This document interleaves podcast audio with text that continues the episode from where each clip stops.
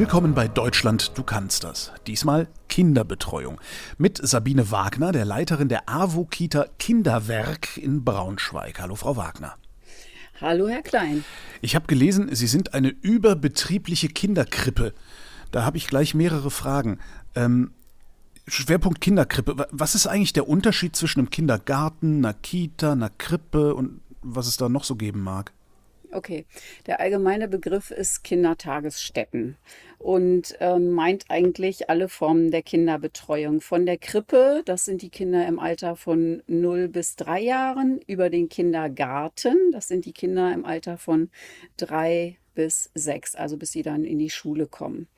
Und äh, die, die Begrifflichkeiten werden eigentlich unterschiedlich gewählt, äh, benutzt. Ich glaube, das hat sich einfach irgendwann mal gewandelt. Früher hieß es Kindergarten und das ist noch so in den Köpfen und in den Mündern drin. Aber eigentlich heißen sie heute alle Kindertagesstätten. Und Krippe ist für die Kleinsten. Krippe ist tatsächlich für die Kleinsten.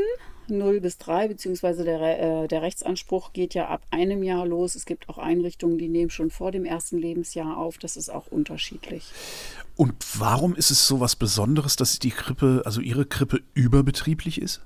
Das Besondere an unserer Krippe, die überbetrieblich ist, ist, ähm, also wir sind eine Betriebskindertagesstätte, aber eben nicht nur von einem Betrieb, wie man das so kennt. Von, also hier in Braunschweig gibt es zum Beispiel eine von Siemens und es gibt eine von VW Financial. Und überbetrieblich bei uns heißt, wir vereinen unter unserem Dach immer so ja, zwischen 16 und 18 Firmen, ganz unterschiedlicher Art, so mittelständische Unternehmen. Und diese Firmen haben bei uns unterschiedliche Platzkontingente. Das geht los von einem Platz bis hin zu 15 Plätzen. Und bei der Siemens-Kita, da sind dann nur Kinder von Siemens-Mitarbeitern. Genau, okay. genau, genau. Manchmal ist es so, und das ist bei uns auch so, dass es auch einen Teil sogenannter öffentlicher Plätze gibt. Das hat was mit Fördergeldern zu tun. Also 30 Prozent bei uns sind auch, der Plätze sind öffentlich. Ist das besser, überbetrieblich zu sein oder ist das egal, sagen wir so? Ich, also ich weiß ja nicht, wie das mit anderen äh, rein betrieblichen Kitas läuft. Äh, ich finde das sehr charmant. Das macht viel Spaß. Also das Charmante daran bei uns ist, ähm, und das wird in den anderen Betriebskindertagesstätten auch so sein. Äh, ich muss mich nicht so viel damit beschäftigen mit der Aufnahme neuer Kinder, weil wir kriegen die Kinder über die Firmen sozusagen zugewiesen. Meistens ist das äh, in den Firmen so in den Personalabteilungen angesiedelt, ähm, dass es da so Beauftragte gibt und die haben dann halt Kontakt zu den jungen Eltern und haben verschiedene also manche Firmen haben so Auswahlsysteme, wer einen Platz hier bei uns bekommt und wer nicht. Das geht danach, weiß ich nicht, wie viel Prozent ähm, arbeiten die da, arbeiten beide Elternteile im Unternehmen oder nur ein Teil oder keine Ahnung, gibt schon Geschwister vielleicht in der Kita, all solche Geschichten. Und äh, diese Personalabteilung oder diese zuständigen Menschen in den Firmen entscheiden halt, wer einen Platz kriegt und wer nicht. Und ich kriege die sozusagen dann zugewiesen.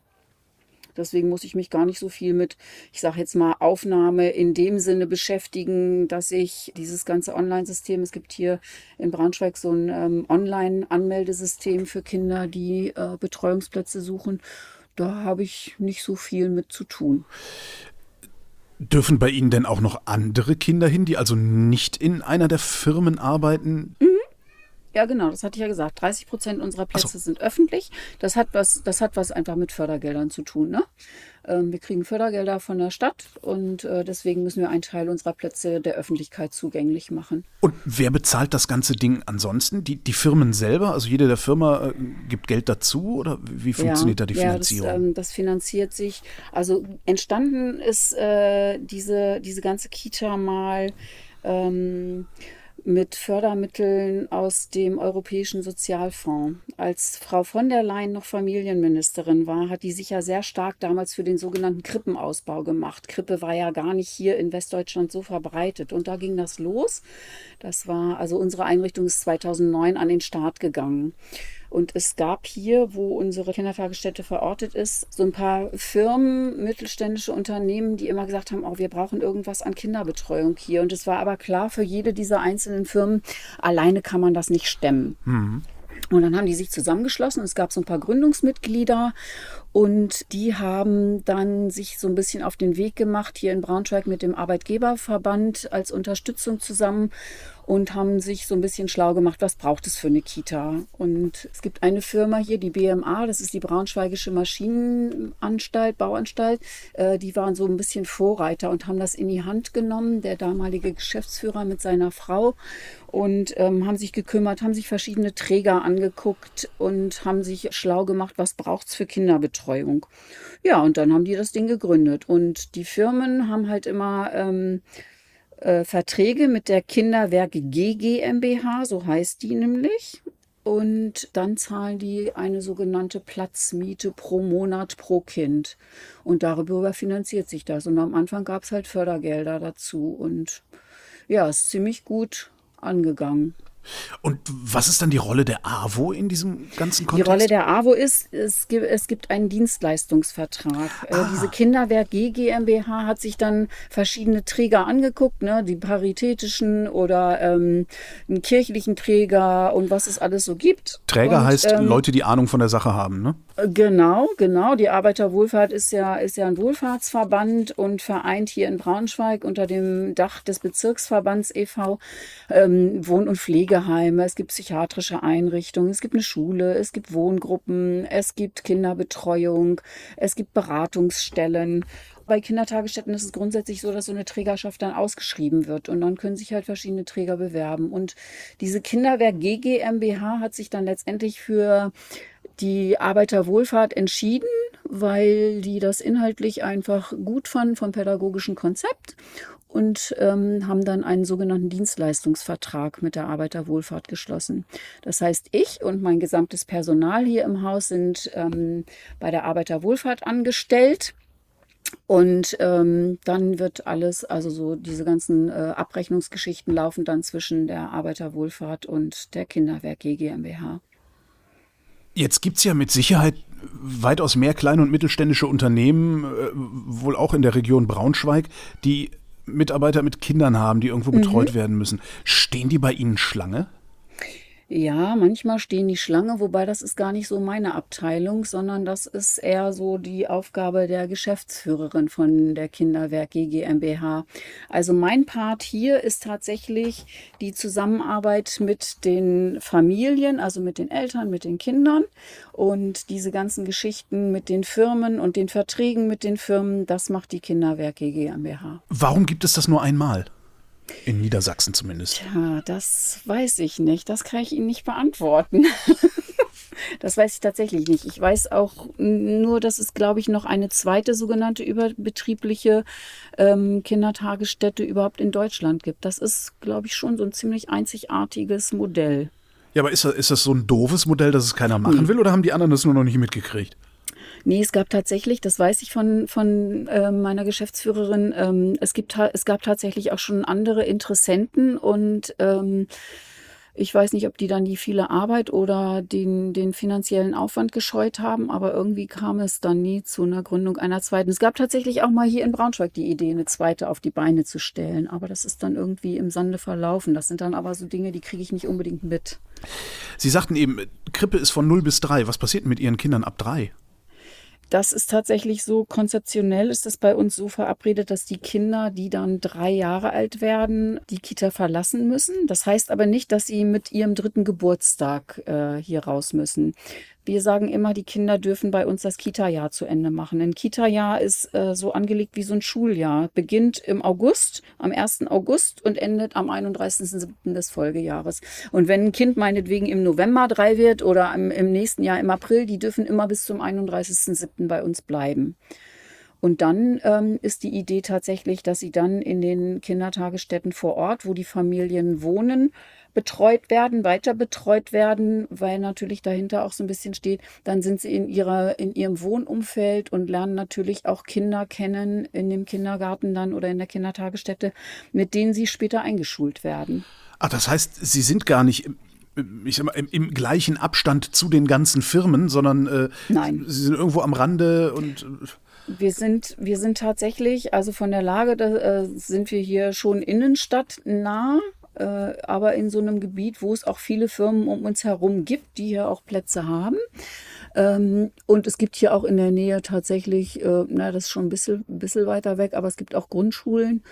Aber wir haben ja dadurch, dass wir diese Überbetrieblichkeit haben, haben wir hier auch ähm, Kinder, die gar nicht in Braunschweig wohnen. Wir ah. dürfen tatsächlich Kinder betreuen, die nicht in Braunschweig wohnen. Und das Und dürfen die anderen nicht? Nein, das dürfen die ah. anderen nicht. Das hat auch was, äh, das hat immer alles was mit Geld zu tun. Das äh, ist so nicht vorgesehen. Man muss tatsächlich dort, wo man wohnt, hat man einen Anspruch auf eine äh, Kinderbetreuung und ansonsten ähm, müsste die eine andere Kommune die Kosten übernehmen. Und das machen die natürlich nicht. Außerdem ist die Nachfrage nach Betreuungsplätzen ja mittlerweile so hoch, dass sich das auch keine Kommune mehr leisten kann, ähm, Kommune fremde Kinder zu betreuen. Sie sagten vorhin, die GGMBH hätte ihr pädagogisches Konzept gut gefunden. Ähm, mhm. Jetzt gebe ich zu, ich habe zwar Kinder, aber das sind Beutekinder. Äh, die Kita-Zeit habe ich verpasst. Sag mal, für Doofe wie mich, was ist denn eigentlich ein pädagogisches Konzept in einer Kita? Also was machen Sie? Also wo, wozu sind Sie eigentlich da? Abgesehen davon, dass die Kinder morgens abgegeben werden, damit die Eltern arbeiten gehen können. Aber genau. das ist ja genau. nicht wirklich der Sinn der Sache, oder?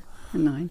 Also ein pädagogisches Konzept beschreibt ein bisschen, wie so die, äh, die tägliche Arbeit in den Kindertagesstätten aussieht, was Ziele sind, was uns wichtig ist in der Zusammenarbeit mit den Kindern, mit den Familien. Ähm, genau, was so unsere Schwerpunkte sind.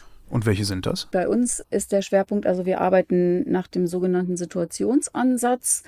Äh, wenn ich das mal ganz kurz und knapp erkläre, meint das im Prinzip, man guckt so ein bisschen, was sind gerade die Interessen und die Bedürfnisse der Kinder. Man guckt halt, womit beschäftigen sie sich. Und das ist so, da knüpft man, knüpfen wir an und in, richten entsprechend die Räume her oder bieten den Kindern das entsprechende Material, um sich weiterentwickeln zu können an der Stelle ich sage immer so ein bisschen als Vergleich, das ist jetzt ganz, ganz platt. Ja, ja, ähm, Muss in ich der den Schule ist das, ja, das ist in der Schule ist das immer so. Ne? Es gibt ja leider nach wie vor ganz, ganz viel diesen sogenannten Frontalunterricht. Ich sage immer Kopf auf, Wissen rein, Kopf wieder zu. Und wenn der Test geschrieben ist, hat man es vergessen. Und wenn, wenn wir aber auch mal so bei uns selber gucken, wenn es um Themen geht, äh, die uns interessieren, wo wir ganz viel wissen wollen, was machen wir? Wir gehen in die Bücherei, wir hängen uns ans Internet, ähm, weiß ich nicht, wir fragen andere Menschen, ähm, probieren Dinge aus und dieses Wissen, was wir uns dann selber erarbeitet haben, äh, das bleibt doch viel besser hängen, oder? Ja, und so kann man das ein bisschen vergleichen. Ne? Wenn, ich, wenn ich beobachte, die Kinder äh, bauen riesige, tolle Kunstwerke, sage ich mal, in der Bauecke, so mit Bauklötzen. Und ähm, der Platz reicht überhaupt nicht. Und es gibt so andere Spielbereiche, die werden überhaupt nicht genutzt. Dann tue ich natürlich Gutes, wenn ich diese anderen Spielbereiche erstmal beiseite räume und natürlich ihnen ordentlich Futter gebe. Mehr Bauklötze mehr Bauklötze oder was auch immer sie dann brauchen. Vielleicht muss man auch mal zu einer Baustelle fahren und mal mhm. so Kräne angucken oder man lädt einen Bauarbeiter ein oder äh, weiß ich was. Oder hat vielleicht sogar einen Vater, der Maurer ist oder, ne? Ja. Wie weit gehen Sie da? Also wenn ja jetzt äh, Kinder sitzen, die gerade besonders viel Spaß daran haben, Sachen mit einem Hämmerchen kaputt zu machen, geben Sie denen ja vermutlich keinen größeren Hammer. Das kommt ein bisschen an. Also es gibt ja auch in, in, so einer Kita ist man ja nicht immer nur drinnen. Es gibt ja grundsätzlich in jeder Kita auch ein sogenanntes Außengelände. Und ähm, warum soll man da nicht mal einen Baumstamm hinlegen und den Kindern Nägel und Hammer zur Verfügung stellen? Das ist jetzt in der Krippe nicht so verbreitet. Ne? Bei uns ähm, in, bei den Krippenkindern sind, die haben natürlich andere Themen. Da geht es um Bewegung. Die Kinder, die kommen in der Regel meistens so um das erste Lebensjahr herum mhm. zu uns. Und dann geht es darum, vielleicht, ne, wenn sie noch nicht laufen können, hier laufen zu lernen. Sie lernen hier sprechen, sie lernen hier selbstständig zu essen, sie lernen hier selbstständig sich an und auszuziehen oder zumindest mitzuhelfen. Das sind ja eher so viele lebenspraktische Themen, die die Kinder dann hier in unserer Begleitung und unter unserer Betreuung ähm, miterleben. Sie sagten eben das Wort Ziele. Kann man in so jungen Jahren überhaupt schon sowas wie Ziele in der, in der Entwicklung definieren? Oder geht es da ja. wirklich erstmal nur darum, aufrecht zu gehen und, und äh, sich Aber das, kann, das ist ja auch ein Ziel. Stimmt, ist auch ein Ziel. Ja. ja. Was lernen die Kinder bei Ihnen nicht? Wozu sind sie nicht da? Was sie nicht lernen, das kann ich jetzt so gar nicht beantworten. Also ich, ich könnte eher sagen, was wir nicht machen, weil es pädagogisch nicht sinnvoll ist. Sowas, ich sage jetzt mal so Topftraining. Was? Also wir Topftraining. Was ist das denn?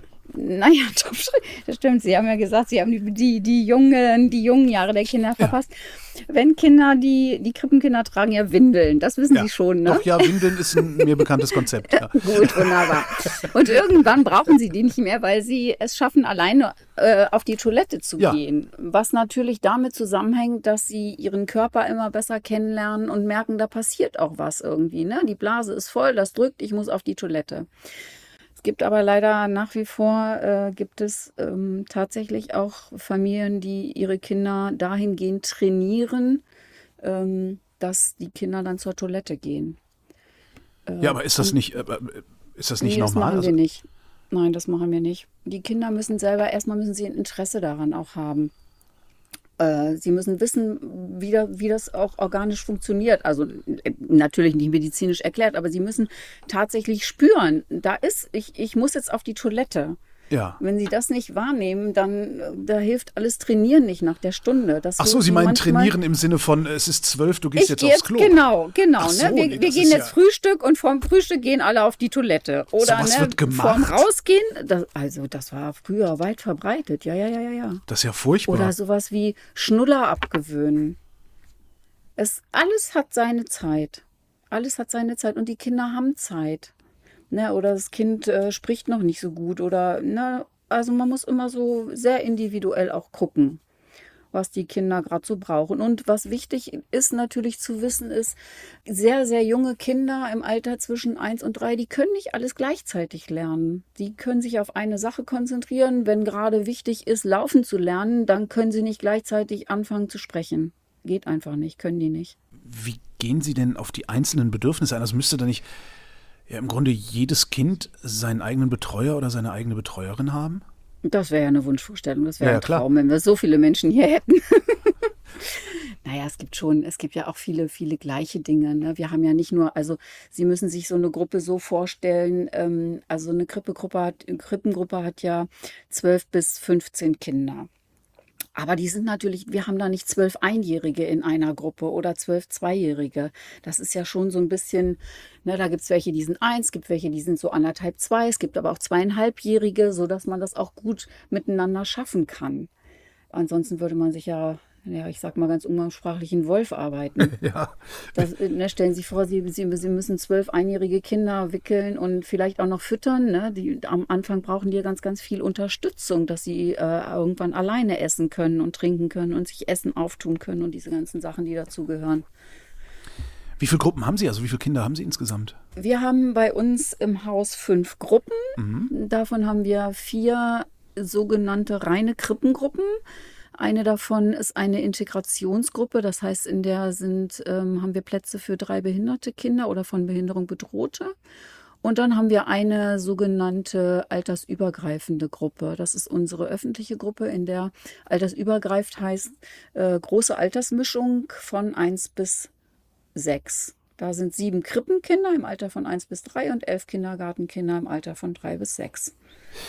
Jetzt gibt es ja zwischen 0 und 3 Jahren gibt es ja so ein, so, ein, so ein kritisches Alter, so um die 2, zwei, 2,5, wenn die auf einmal anfangen zu schreien äh, und renitent zu werden. Wie, also wenn ich schon sehe, wie Eltern damit nicht umgehen können, also man kann sich das halt nur angucken und denken, ja, ich rolle jetzt halt mal ein bisschen mit den Augen, Hauptsache sieht keiner. Wie machen Sie das?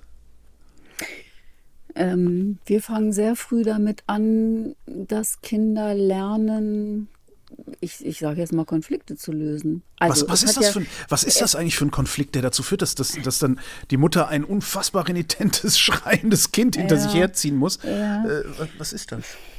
Das ist, ähm, es geht natürlich auch, es geht oft um Macht, es geht um Grenzen. Ja. Und Kinder brauchen ganz, ganz viele Grenzen. Die sind auch einfach überfordert, wenn man ihnen zum Beispiel, wenn man sie zu viel entscheiden lässt. Das können die nicht. Da sind die einfach zu jung.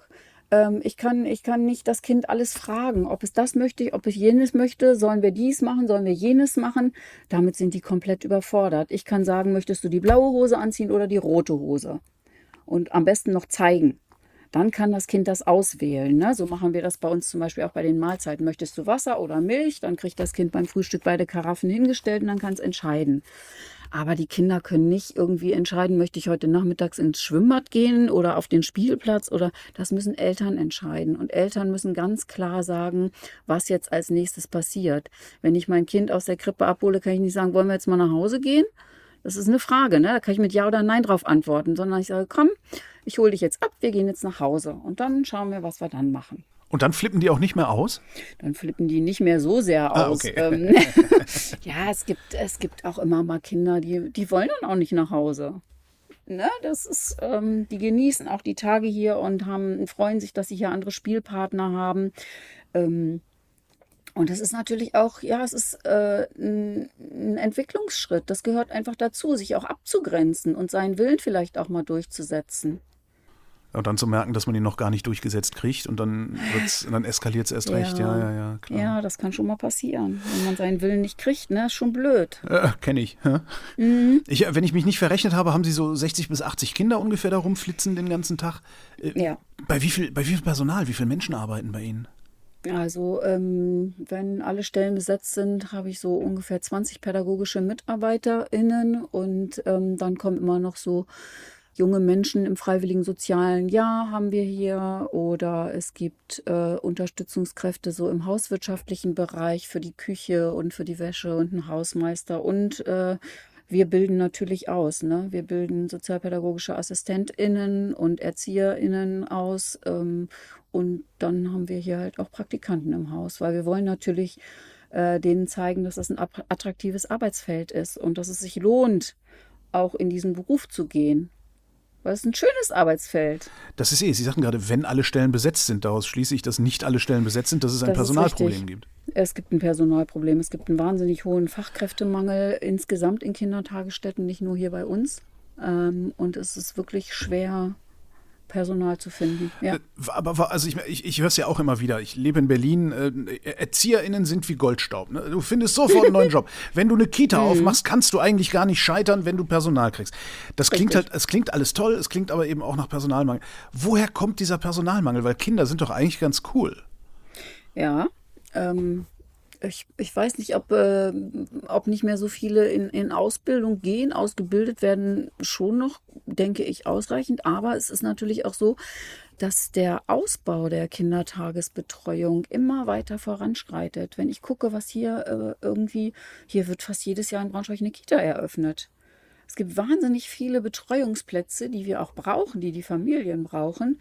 Aber äh, es gibt gar nicht so viel Personal. Und die Fachkräfte können sich heutzutage ihre Stellen ja fast aussuchen. Zahlen sie zu schlecht? Also die Kinderbetreuung insgesamt. Da würde ich mich jetzt, glaube ich, sehr aus dem Fenster lehnen, wenn ich dazu Stellung beziehe. Ja, ich denke schon. Also, wenn man mal guckt, was, was äh, so bezahlt wird äh, im pädagogischen Bereich, ähm, bei den heutigen Lebenshaltungskosten, davon eine mehrköpfige Familie zu ernähren, das ist eine Hausnummer. Das ist tatsächlich so, ja. Also ich sage immer, im sozialen Bereich kann man sich keine goldene Nase verdienen. Das heißt, die Arbeitsbedingungen sind nicht attraktiv genug und darum gehen die Leute woanders hin. Vielleicht ist das so, ja. Ja. Wir haben ja gerade das dritte Jahr der SARS-CoV-2-Pandemie. Mhm. Wie war das bei Ihnen? Hören Sie mir auf. Ähm, es, ja, das ist eine sehr, sehr, also es ist ja nach wie vor so, ne, dass wir es haben. Es Ja, klar, vorbei ist das nicht, wir tun Vorbei so, ist ja. es nicht und es ist unheimlich herausfordernd. Also am Anfang gab es ja wirklich ganz, ganz viele Ungewissheiten auch. Ne? Keiner wusste, was ist das überhaupt für ein Virus, was macht das mit uns? Und ähm, das war ja am Anfang sogar so, wir durften hier ja überhaupt keine Kinder betreuen, beziehungsweise nur die, die in den sogenannten systemrelevanten Berufen tätig waren, deren Eltern. Ah ja, ne? Das heißt, ähm, wir haben hier auch äh, Plätze von, von ähm, über Krankenhäusern, ne? Die Kinder durften kommen oder so Lehrer. Äh, Kinder durften kommen, aber es gab wirklich nur ganz, ganz wenig. Wir haben ja manchmal nur vier, fünf Kinder im Haus gehabt, weil das, ne, es gab so viel Ungewissheit auch. Also was ich am alleranstrengendsten fand in der ganzen Zeit und manchmal auch noch finde, ist diese sich ständig ändernden Regeln. Das war so eine Herausforderung und dann wirklich immer so äh, auf dem Schirm zu haben, was gilt denn jetzt eigentlich gerade wieder? Und dann gab es ja auch die Zeiten, äh, oder das hat sich dann so entwickelt, die Eltern dürfen in die Kindertagesstätte hinein und dürfen ihre Kinder abgeben und wieder abholen und dann wieder dürfen sie nicht rein und dann dürfen sie wieder rein und dann dürfen sie wieder nicht rein. Das ist unheimlich anstrengend. Bei uns kommt noch so eine bauliche Komponente dazu. Unsere Kita ist ja, weil sie nicht so gebaut ist äh, auf dem platten Land irgendwie. Es ist ein altes Bürogebäude, was entkernt wurde und umgebaut wurde. Das heißt, wir haben eine Einrichtung über drei Etagen.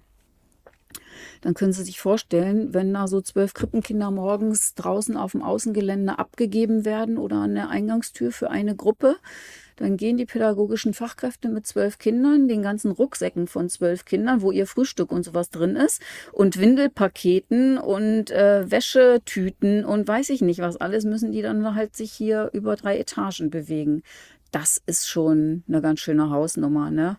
Und es ist ja nicht nur das Bringen und Abholen, dann muss man die Kinder oben ausziehen, dann müssen die Hände waschen und dann zieht man sie wieder an, wenn man aufs Außengelände geht und dann muss man sie nachmittags wieder anziehen und alles zusammenpacken, um sie nachmittags wieder abzugeben.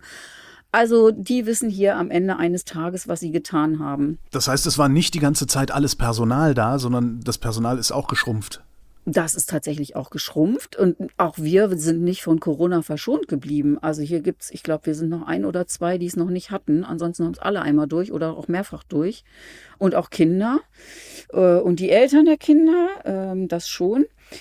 Ich will das aber nicht alles nur schlecht reden. Es gab, also finde ich zumindest ganz persönlich, es gab auch durchaus sowas wie, dass äh, ganz viel Kreativität freigesetzt wurde bei den Mitarbeitenden und dass so eigene Grenzen überwunden wurden. Ich sag mal Stichwort Zoom. Ja. Ähm, also viele Menschen scheuen die Kamera, viele Menschen scheuen es, in Mikrofone zu sprechen, sich zu präsentieren, wie auch immer. Ne? Für manche sind es schon so Elternversammlungen, Herausforderungen.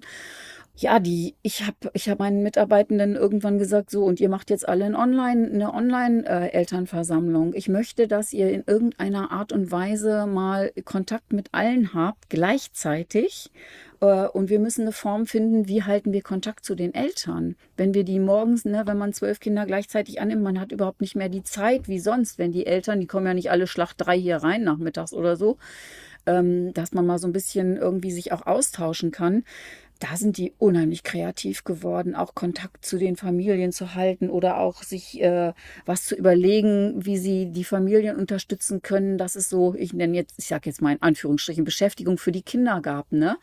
Dann haben die irgendwie Tüten losgeschickt mit Bastelgeschichten oder ähm, per Mail irgendwelche Sachen, Anleitungen und Fotos haben sie gemacht, wie sie die Gruppen verändert haben. Ganz am Anfang, als wir das noch durften, sind die dann nach Hause gefahren zu den Familien und haben solche Sachen vorbeigebracht. Ähm, es ist viel mehr über Telefon und, und über Zoom nachher passiert. Die sind so kreativ geworden hier, dass die dann ihre Morgenkreise zum Beispiel über Zoom gemacht haben mit den Kindern, die zu Hause waren, die nicht kommen durften oder konnten. Das war schon, also das fand ich wirklich toll. Da war ich sehr, sehr beeindruckt und habe mich wirklich wahnsinnig darüber gefreut, wie, wie kreativ die waren. Da sind tolle Sachen rausgekommen, wirklich. Und ähm, diese, diese Zoom-Geschichte ist wirklich etwas, ähm, was ich so als Gewinn aus dieser Zeit auch mitnehme. Aha. Also ich will nicht sagen, dass ich, dass ich das nur haben möchte, das tatsächlich nicht.